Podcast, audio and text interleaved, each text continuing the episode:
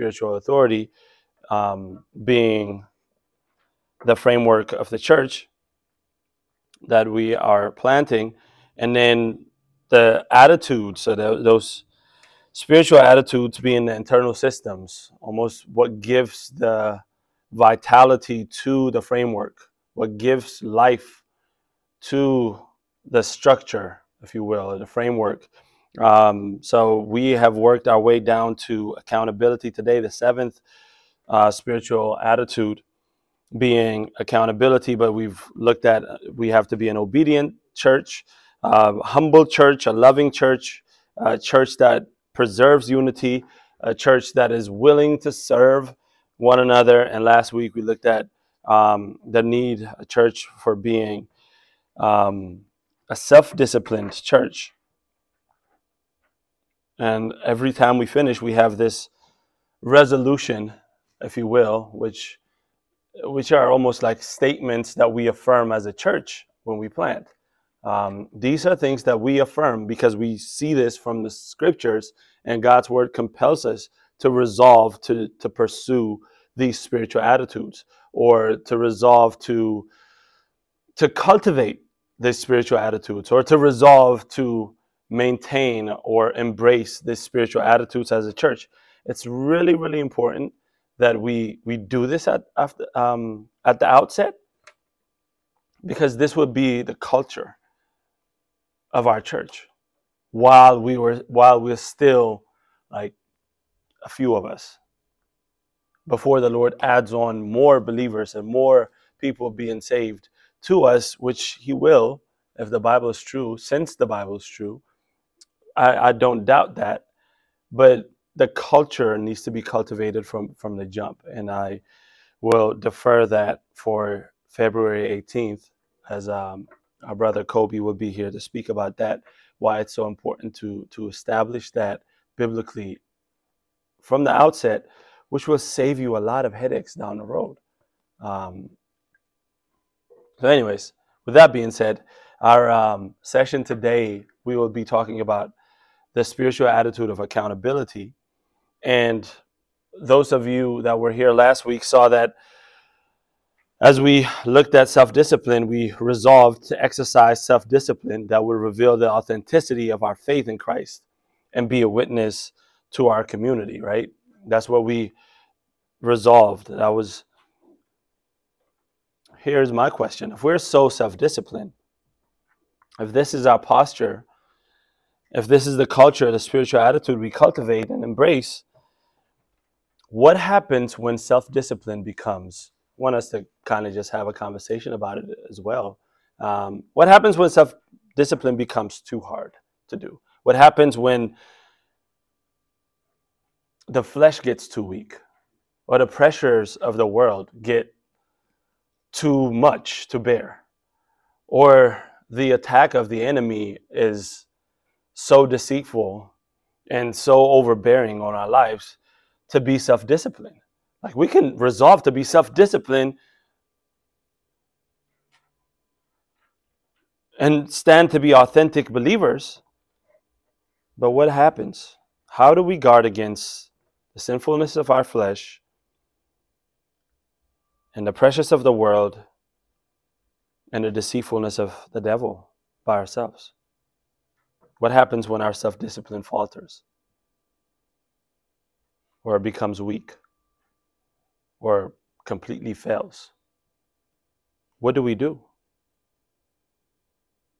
Has God made any provisions for this real problem, right? If, if anybody's honest, we struggle. I know I struggle to be self disciplined. We all struggle to be self disciplined. One of the things I was looking at resolutions before New Year's, and um, preparing for New Year's Eve service, the second Friday uh, of January is when 80% of people drop out of their New Year's resolution, according to some data and some, some research. Like 80% of people who resolve to go to the gym or to eat healthy, to make more money, to do whatever, 80% of them, the second Friday of January why? Because self discipline is a hard thing to do, right?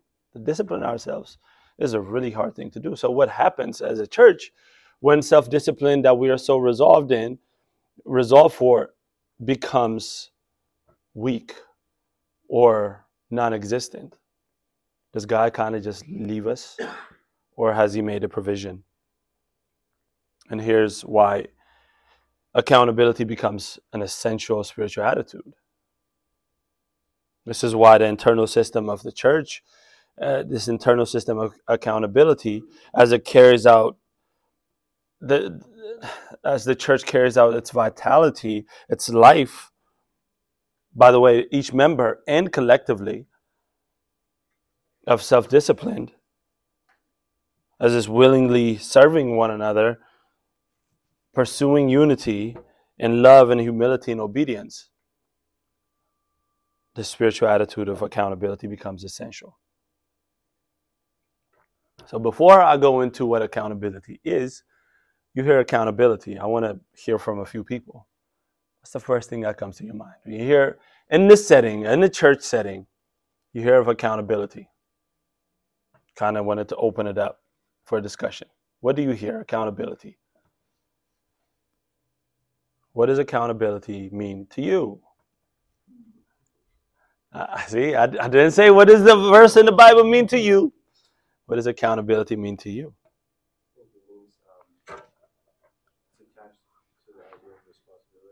Mm. Mm. Mm. Yes. Yeah. Yes. I see it in two ways. Um, maybe holding each other responsible to not sin. Then on the flip side, holding each other accountable responsible to pursue God more. Hmm. So it's on both ends. Both ends. That's good. That's good. Were you in my studies? no, that's that's really what it is. I mean, it's it's a nutshell. I mean, he just he just preached the whole sermon. So we're done. We can uh, we can just move on to the next thing. Yeah, that's cool, man. That's that's what I was looking for. No, it really is. It, what what he said and what everybody said is it is true.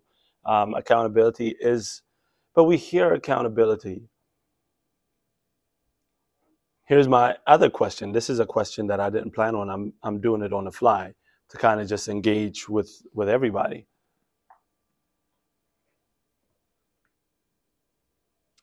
So I have to actually form the, the question in my mind, right? um, is accountability something that we enjoy? And why is it not something that we enjoy?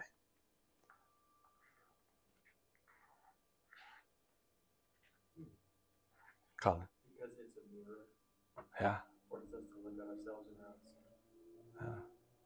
Yeah. Yeah. Yes. requires vulnerability. It does require vulnerability. Yeah. Yeah. I think you get a sense of like your moral compass has faltered. Yeah. And it's time you need to be vulnerable in front of another person. Yeah. Yeah. Yeah. When we're doing good, we're fine. Right. Right. Yeah. And and, that, and that's what happens in the church, right? And this is why it's so essential to to talk about these things in this kind of setting. And I'm so grateful that God has allowed us to have this kinds of sessions as opposed to like, hey, we're just going to launch and go into like a regular worship service and we're just going to go through a book of the Bible, but we're actually creating a, not necessarily creating a culture, but we're exegeting, we're taking out of God's word what the culture of the church needs to be. Because we can really have this authentic kind of church that we are pursuing, a real biblical church, without having to hide, uh, without coming to, to church and pretending like everything is fine when it's really not right? And and sharing those things and accountability comes into that. And we can actually have build genuine intimate relationships when we're this small i don't know how many of you guys been a big a part of a big church 1200 i mean 1200 is huge 200 and 300 people in the church. And I'm not saying one is better or worse, but it's really difficult to really get plugged into a church that has a large group of numbers uh, members and really have authentic relationships with believers because you only see each other once a week maybe twice a week unless you have smaller groups unless you're plugged into like home groups and stuff like that so bigger churches do that because accountability comes from relationship. Accountability is based on relationship. For instance, Samita and I are accountable for one another. Why? Because we're married. So she holds me responsible, she holds me accountable, and I hold her accountable. And when she holds me accountable, I'm not going to just fly off the hinges and just try to hide because I know our accountability is based on a relationship. So, in, in a church setting, the reason, I mean, this is not a research, but this is just an observation.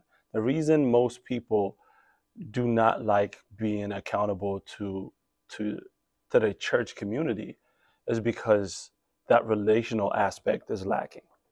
When that relational aspect is there, they're even more willing to be accountable if they're true believers. Now, if they're not true believers and they're they're still in, in the world and they, they're still pretending, we, we don't know if this is how you know the tares from the wheat, even.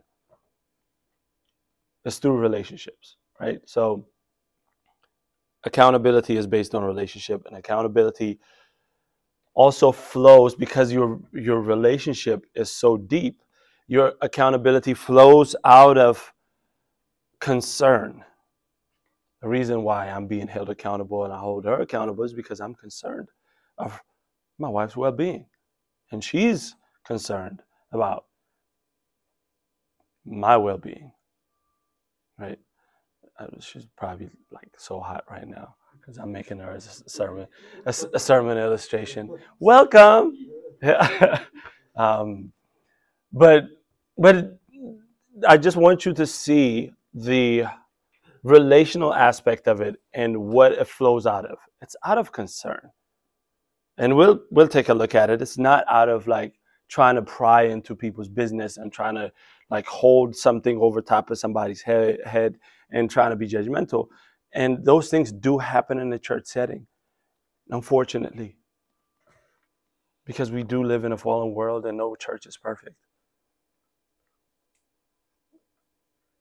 And admitting those things happen is his first step. Trying to re- towards trying to resolve it, and that's why people get hurt from um, church hurt, right?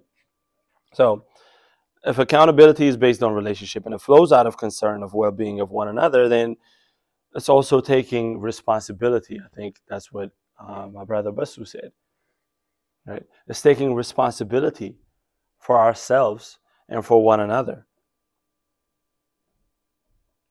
here's one of the most misquoted misinterpreted portions of scripture.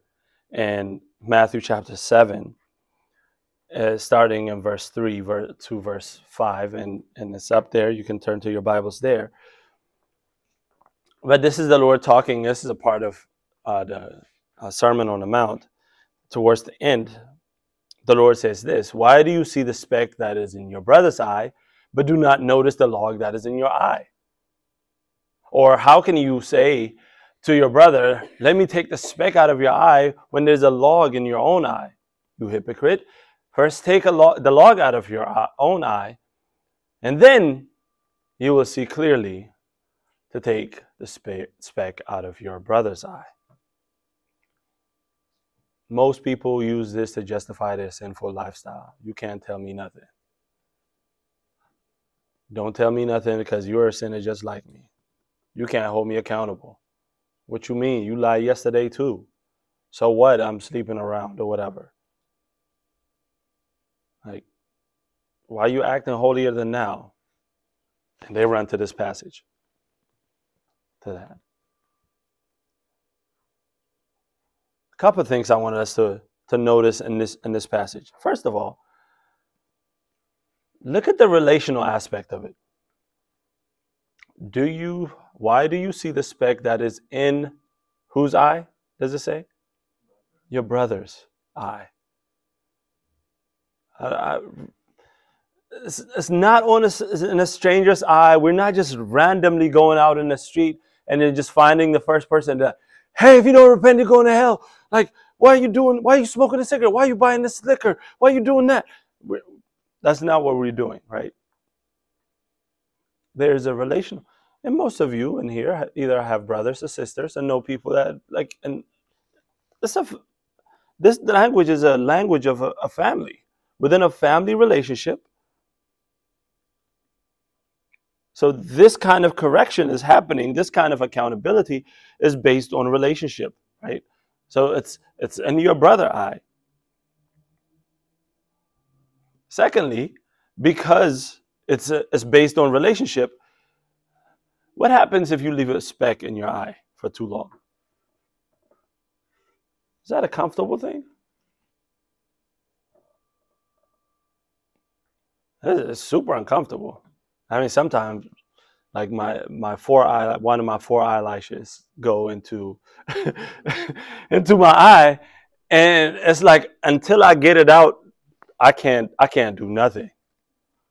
Now you can't ask me to do anything. I'm like it's bothering me. Like it's crazy. Like it's not a comfortable situation. So the brother that approaches the other brother based on their relationship is concerned about the brother's eye. Like your eye is going to hurt and potentially develop uh, uh, an infection even because of the speck. So I have this concern, This is what this brother is saying.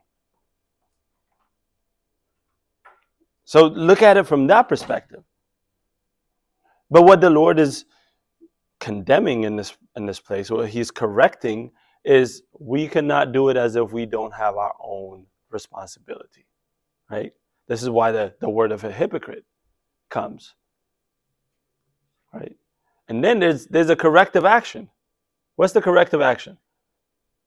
First, take the log out of your eye, then you will see clearly to take the speck out of your eye. So, taking the speck out of your eye, uh, out of your brother's eye, was never off the table, the way that the world wants us to believe it. The concern is there, the relationship is there. We just have to do it with the right attitude.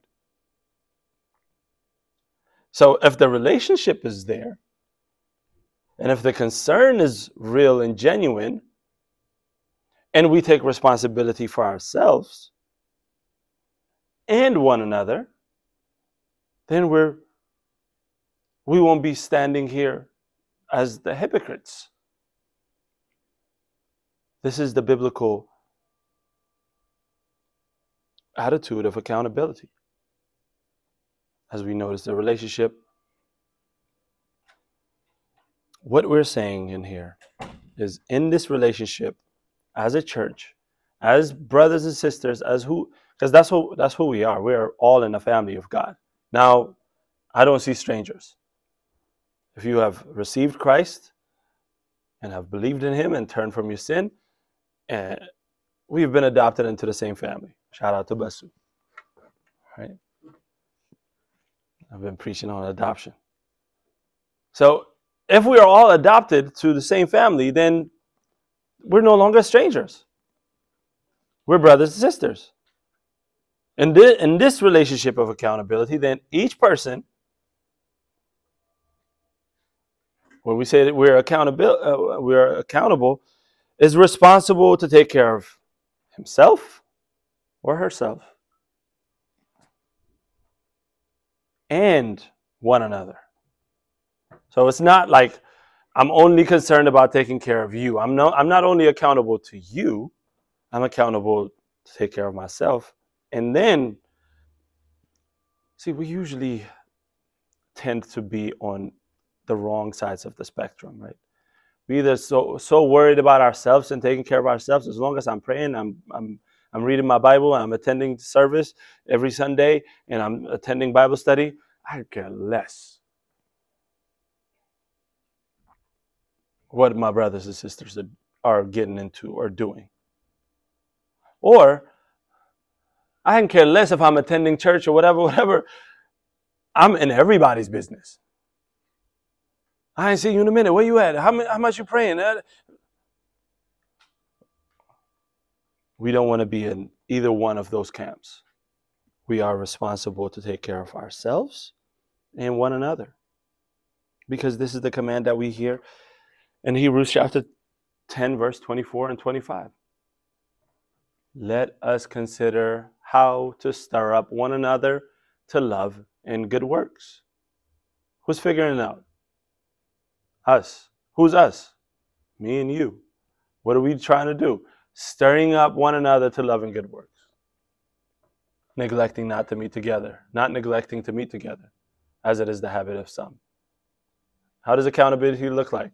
Encouraging one another, all the more as you see the day drawing near. This is what biblical accountability looks like. Let me stop here and ask what are some practical examples that you can think of that you practice this?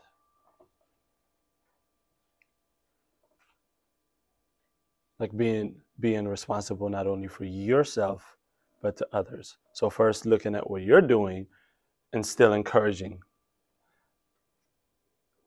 Staring looking at yourself and yet stirring up one another. What are some some things that we can we can do?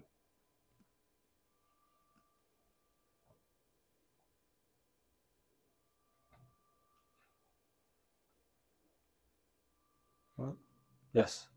Um, one thing I've realized over the years within the church is different people have different things that that stir them up. Some people are very conscious of like needs in the church. Yeah. Other people are very conscious of we should pray. Hmm. Other people are very conscious of the holiness of God. Yeah. How we should be conformed to those. Yeah. So like bringing those to the entire church's attention Yeah. seems to stir up the rest of us would not maybe as concerned about these things. Yeah. Even though we strive to do this. Yeah. Yeah.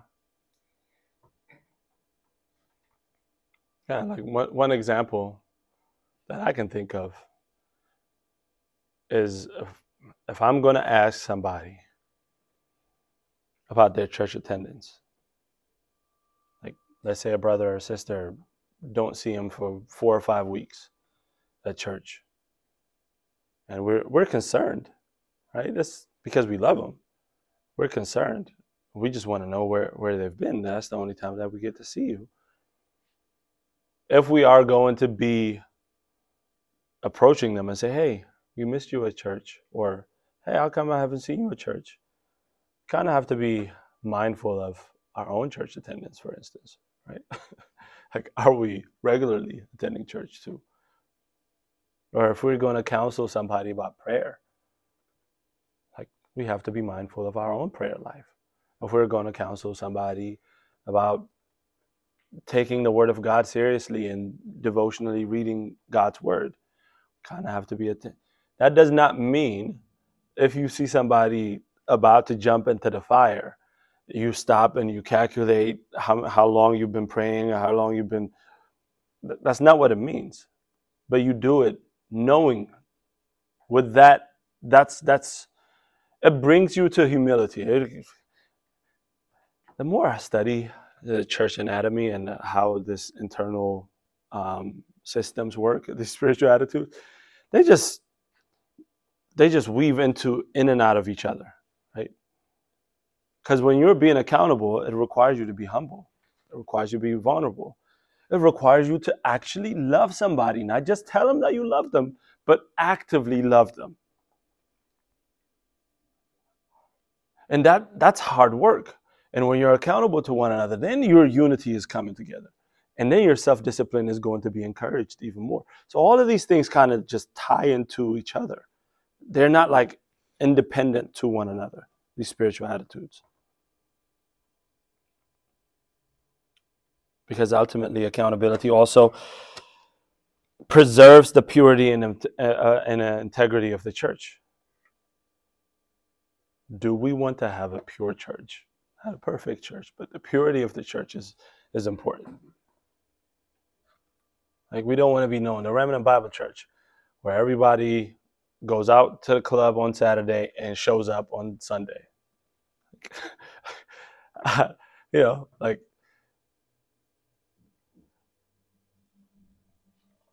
we need to preserve the purity and accountability is the means by which we need we preserve the purity and the integrity of the church.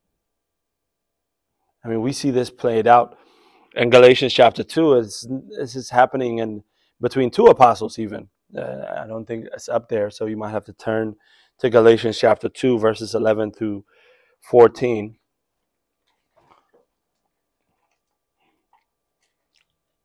it may be a familiar account to you guys. This is the battle of the apostles. Uh, chapter 2, verses 11 through 14, Galatians.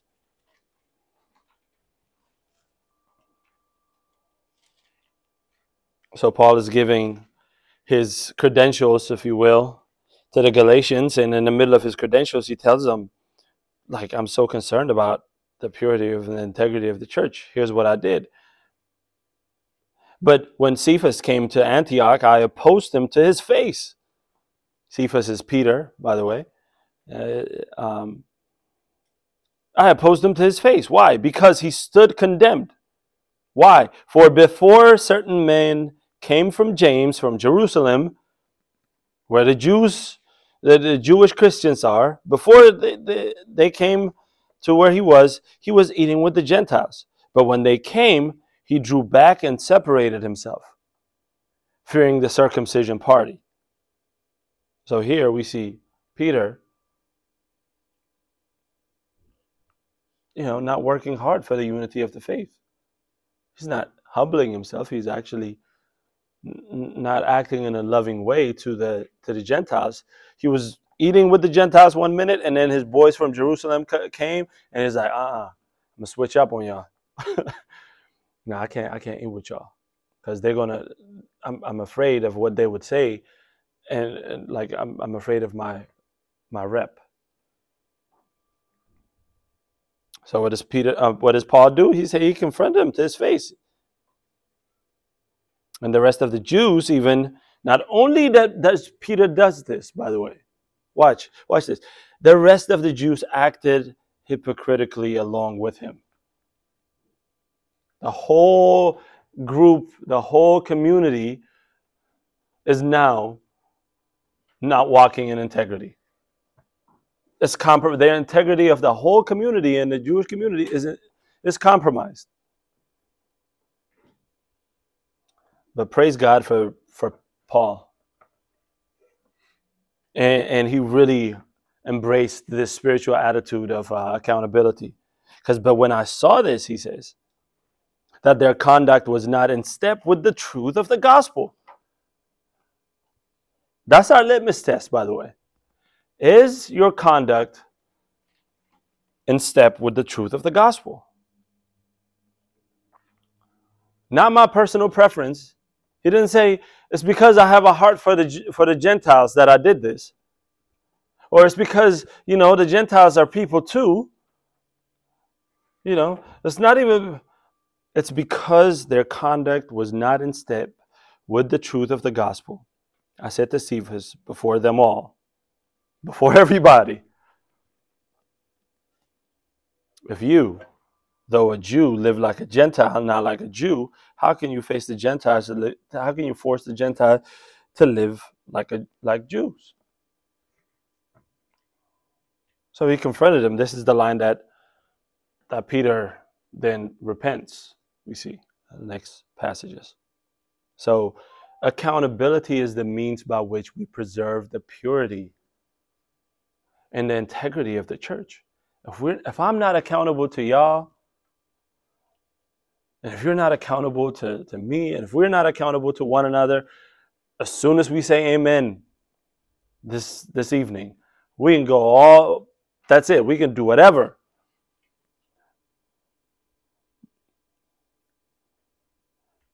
And when people see us, they see people that are part of the remnant.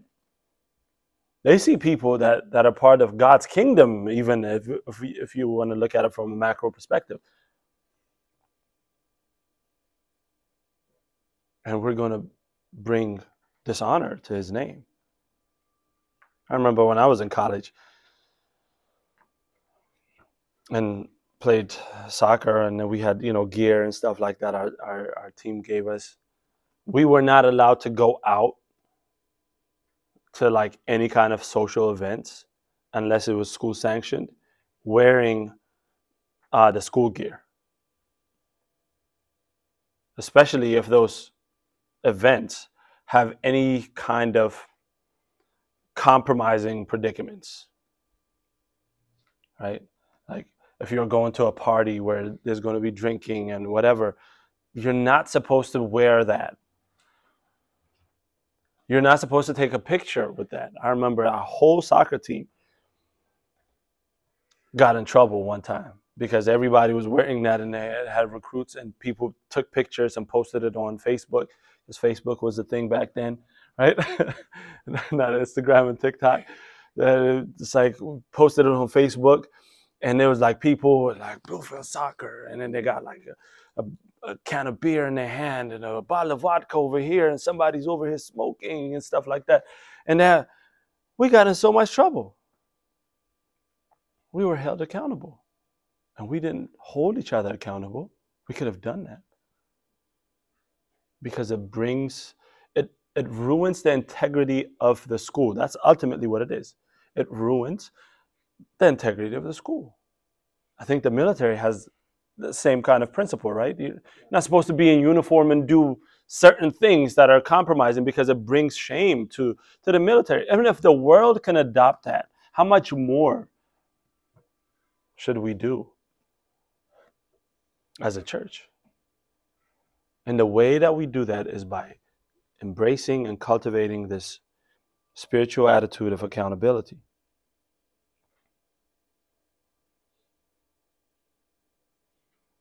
Even to leaders.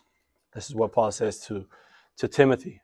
Even as a leader, even even even the pastors and the elders, if they if they keep sinning, as for those who pre- and and you confront them and they they're not re- re- repentant, here's what you do to them to those who persist in sin, rebuke them in the presence of all, that they may, that the rest may stand in fear. Right? God has already designed this in His church, and we're just embracing it.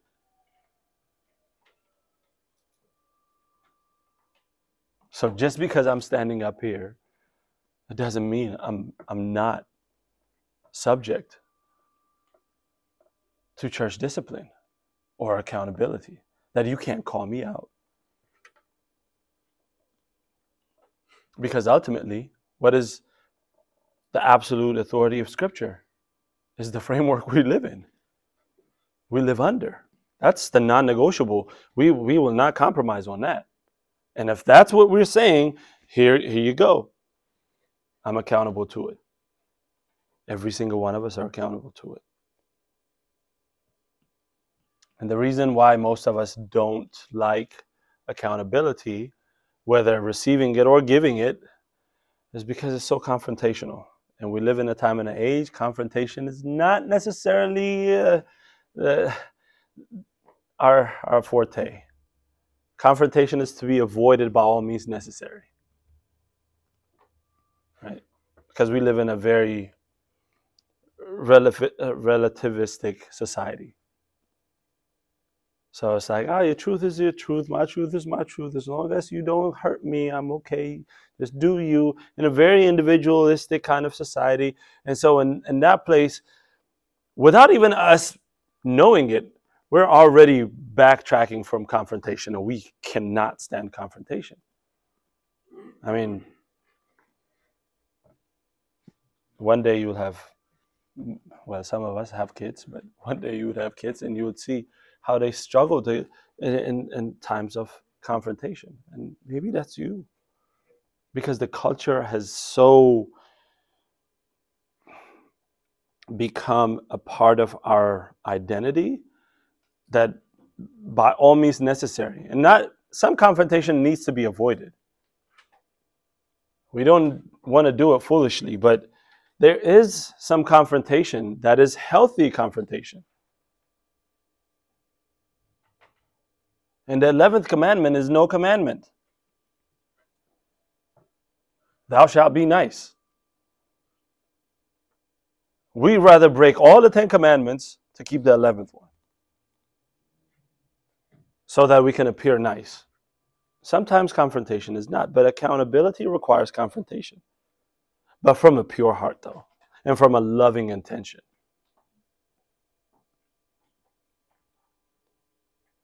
I mean, think of your parent child relationship, whether you're a parent or you're a child. You are confronted by your parents about something, they held you accountable for something.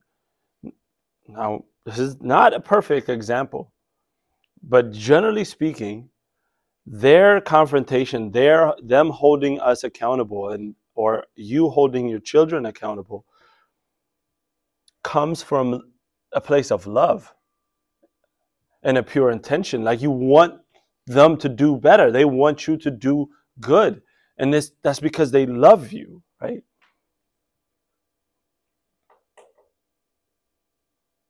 So in the church, confrontation is going to be required by if we're going to embrace accountability, but we do it from a, from a pure heart and a loving intention. Here's the Lord giving us the the standards of church discipline. Why do we confront somebody when they're in sin? If your brother sins against you, go and tell him. That's what you're supposed to do. That's very confrontational language. If your brother sins against you, go and tell him his fault. Confront him. Between you and him alone. If he listens to you, that is, if he recognizes how he sinned against you, then you have gained your brother. Then your relationship is that much stronger. Now, there's more to this church discipline. If he doesn't, there's a clause, right? if he doesn't, then bring two or three witnesses and, and confront him with two or three witnesses. That's the next verse. And then the next verse says, if he still doesn't, then bring him to, to the church. And if he still doesn't, then just treat him as an unbeliever. Then your relationship is completely, not necessarily completely sever, severed, but it's it's broken. But even then, at some point, if he returns, you're supposed to bring him back we see this playing out in First Corinthians when Paul is not it's not in your notes, but um, in First Corinthians, Paul talks about a a brother who has a prominent position in the church who is doing some egregious, like unheard of, like sleeping with his stepmother type of deal. It's like this is not even like what the world does around. And you guys, you guys propping this guy up? No. Like kick him out, excommunicate him, put him under church discipline. And they do that. They were obedient to that advice. And in Second Corinthians, then he writes about the same brother. Because that same brother now has been repentant and has turned from his sin and now embraced righteousness. And they were now saying, nah, man, we're not, we're done. We're done with you. And he's saying, no, take him back. So the goal of confrontation is not so that we're forever fighting and we're forever divided. The goal of confrontation is to bring us together.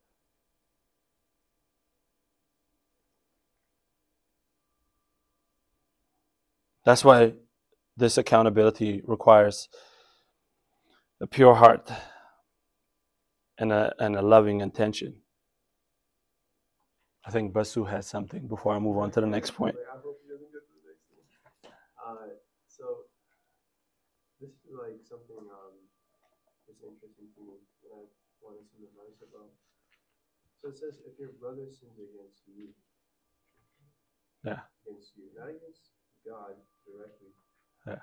but offends you and then indirectly offends God. So like dealing with that is something that I want advice about. How do we, you know, live that life where if we if we have offense against somebody, just forgive them as Paul says, right? Yeah.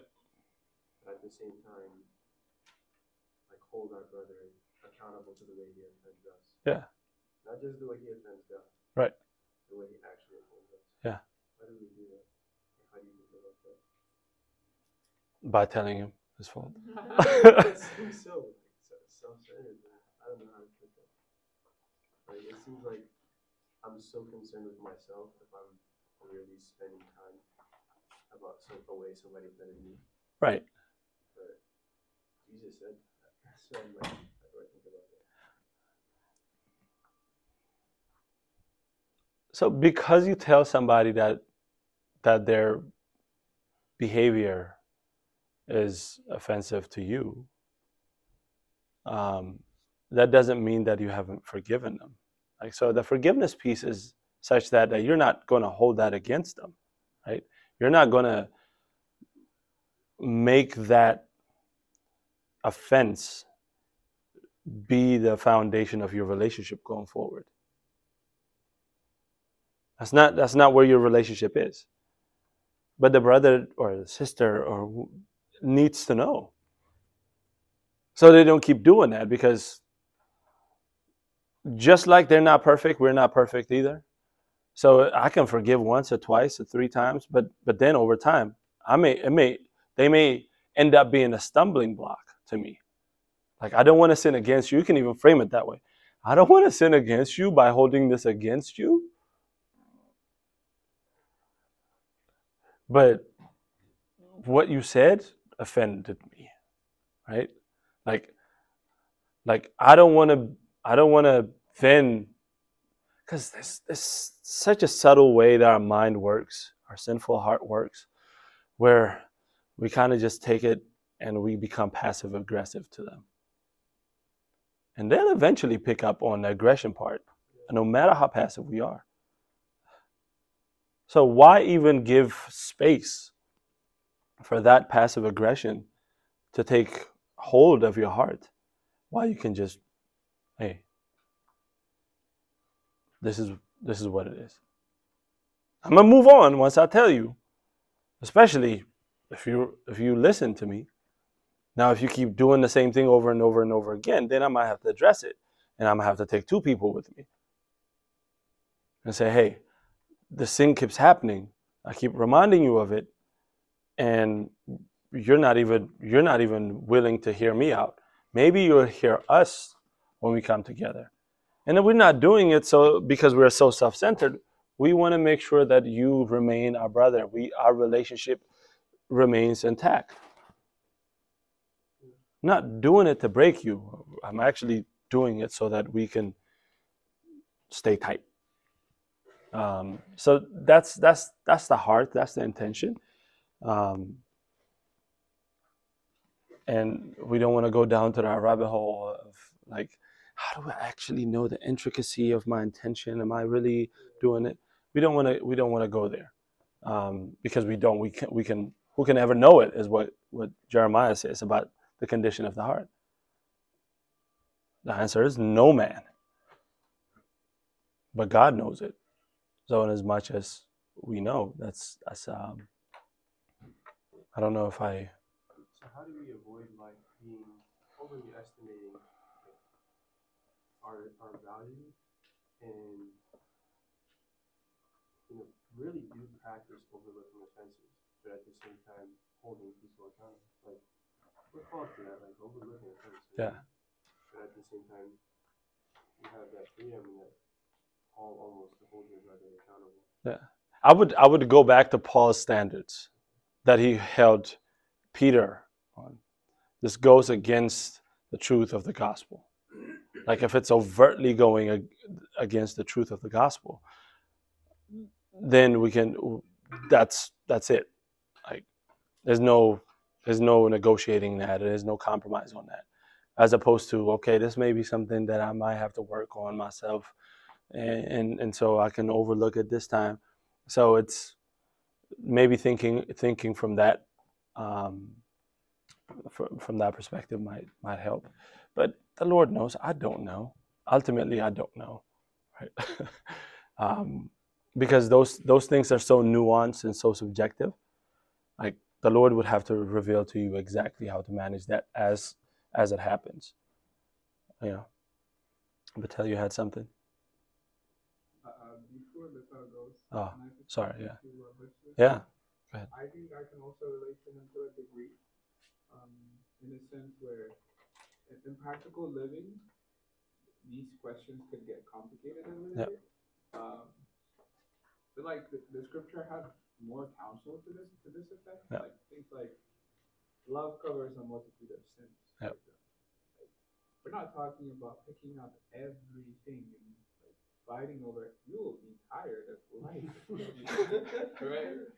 Um, but like, if someone is like, let's say, severely judgmental, judgmental, or if something serious is happening where you can't even fellowship or spend time with one another, it's just a big deal. You know, you can't just have the relationship. Yeah. So I think then it's better to say, I'm sorry, like it's not even the sin that bothers me, but we can't even spend time now. We can't even have a conversation now. So this is a big problem. Yeah. Let's figure it out. Yeah. And I think that tone, as you said earlier, with which or the intention, as far as we understand it, matters a lot more than Yeah. uh, the words. I mean, uh, the actual thing that we're trying to do. Yeah. Um, the tone and the intention really matters than um, how successful we're going to be in the this. That's good. No, Batel, I, I got you. Um, I guess like I understand like like a pure and loving heart. I don't know if I'm not up the point that you're already. Um, I I don't know where this is going. Go ahead. Go for it. But um, like what if you're just really angry? And and, and in the wrong and the fence of like any sort of conflict? Yeah, What do you do? I, I, I don't think it's a good idea to confront somebody when you're angry. Oh, absolutely not.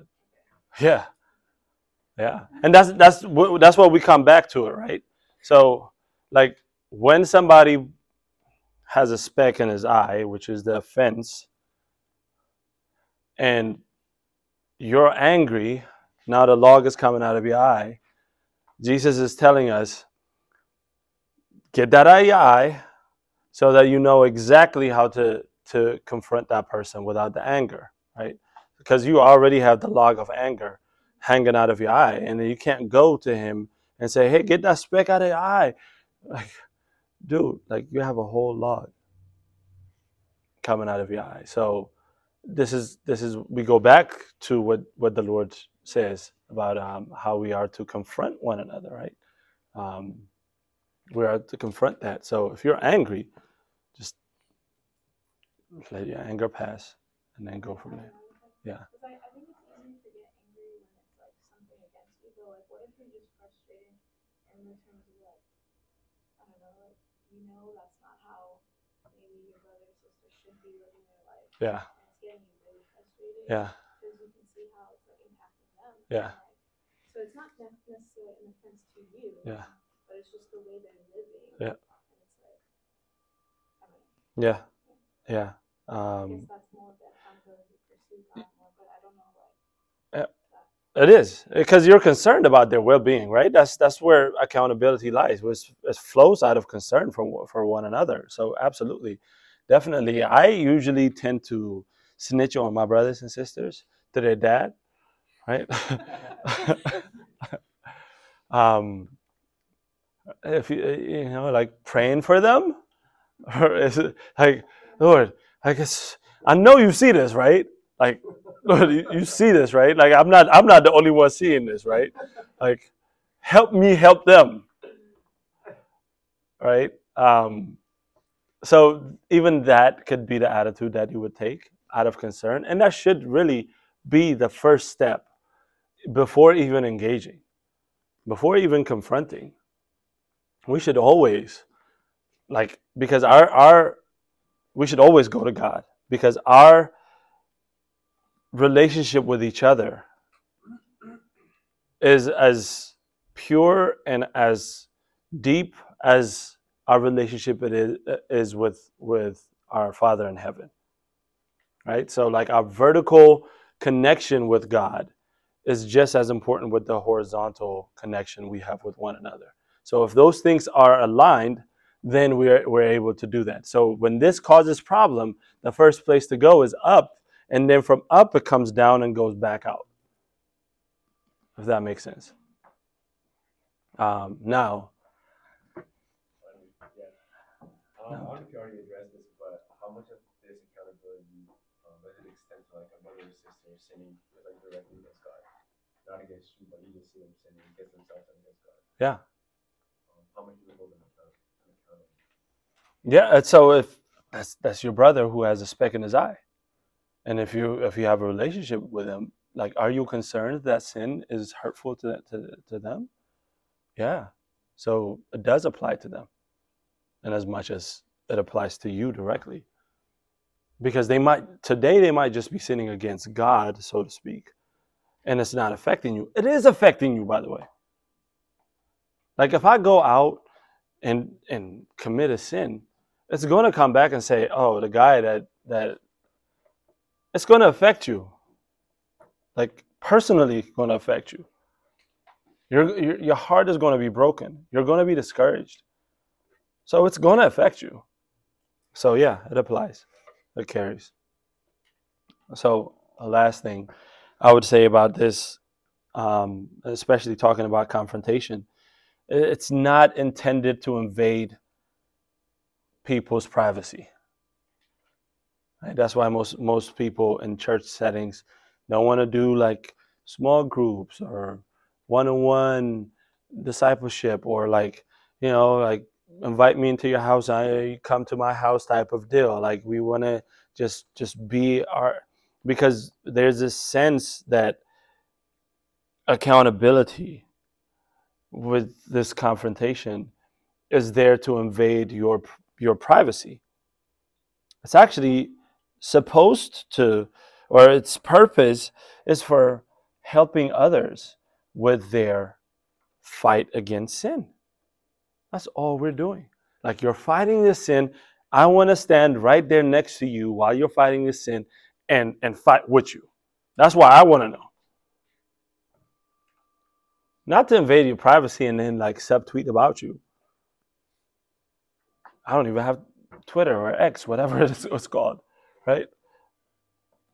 Like that's not the culture we want to embrace, by the way. Like to make it to bring it home to us and to what we're doing, this is not the culture that we're going to embrace. The culture we want to embrace is like I want to stand next to my brother and my sister whenever they're dealing with something. I want to know about it. Not so that I have like enough gossip com- topics for me, but so that I can I can stand next to them. If anything in prayer. So that I can help in their battle with sin. I want you to come stand next to me, and I, I let you into my, my my my my world, so that you can stand next to me in my battle with sin.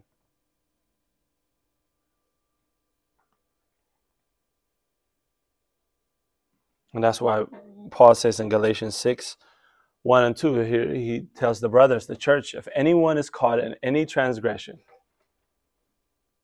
don't celebrate about it. Don't gloat about it. Say, did you hear it? Such and such did that? If you're spiritually mature, those who are spiritual should restore him. Accountability happens for that reason to restore him in a spirit of gentleness. Keep watch on yourself, lest you too be tempted. to bear one another one another's burdens. When we're being accountable, ultimately, as a church, we are fulfilling the law of Christ. And this kind of back to Buster's point, um, I meant to mention that earlier. This spiritual attitude of accountability does not exist in a vacuum. It exists in a community that is obedient to God's will and His Spirit. It exists in a in a community and a church that that is humble, that uh, that is marked by humility, that is loving, that exists in that community, that that that that is actually diligently preserving their unity, working hard to preserve their unity. It happens in a community, in a church, in a setting where we are actually willingly serving one another, not out of compulsion, but willingly serving one another. It happens in a community where everybody is pursuing self discipline individually and as a unit. So if it happens in a community like that, accountability kind of just, it's almost like what you were saying this morning when you were preaching about sanctification. And I think they'll ask you that question. It just follows, right? It, it just flows out of that. Because all of those things are related to one another. So, based on that, we have that affirmation, if you want to call it, or that that statement, which I think by the time we get to 10, we'll have a pretty solid idea of what our we might even have that adopted as a like a church covenant. Like this is what we promise to to do for one another with one another as a community. So we, we can we can have that. This this one says we the Remnant Bible Church are resolved to exercise accountability, both in our personal holiness and in the lives of one another. Why? In order to bear one another's burdens and fulfill the law of Christ as the head of our church. That's our ultimate goal, guys. That's why we're embracing and pursuing this spiritual attitude of accountability. With that being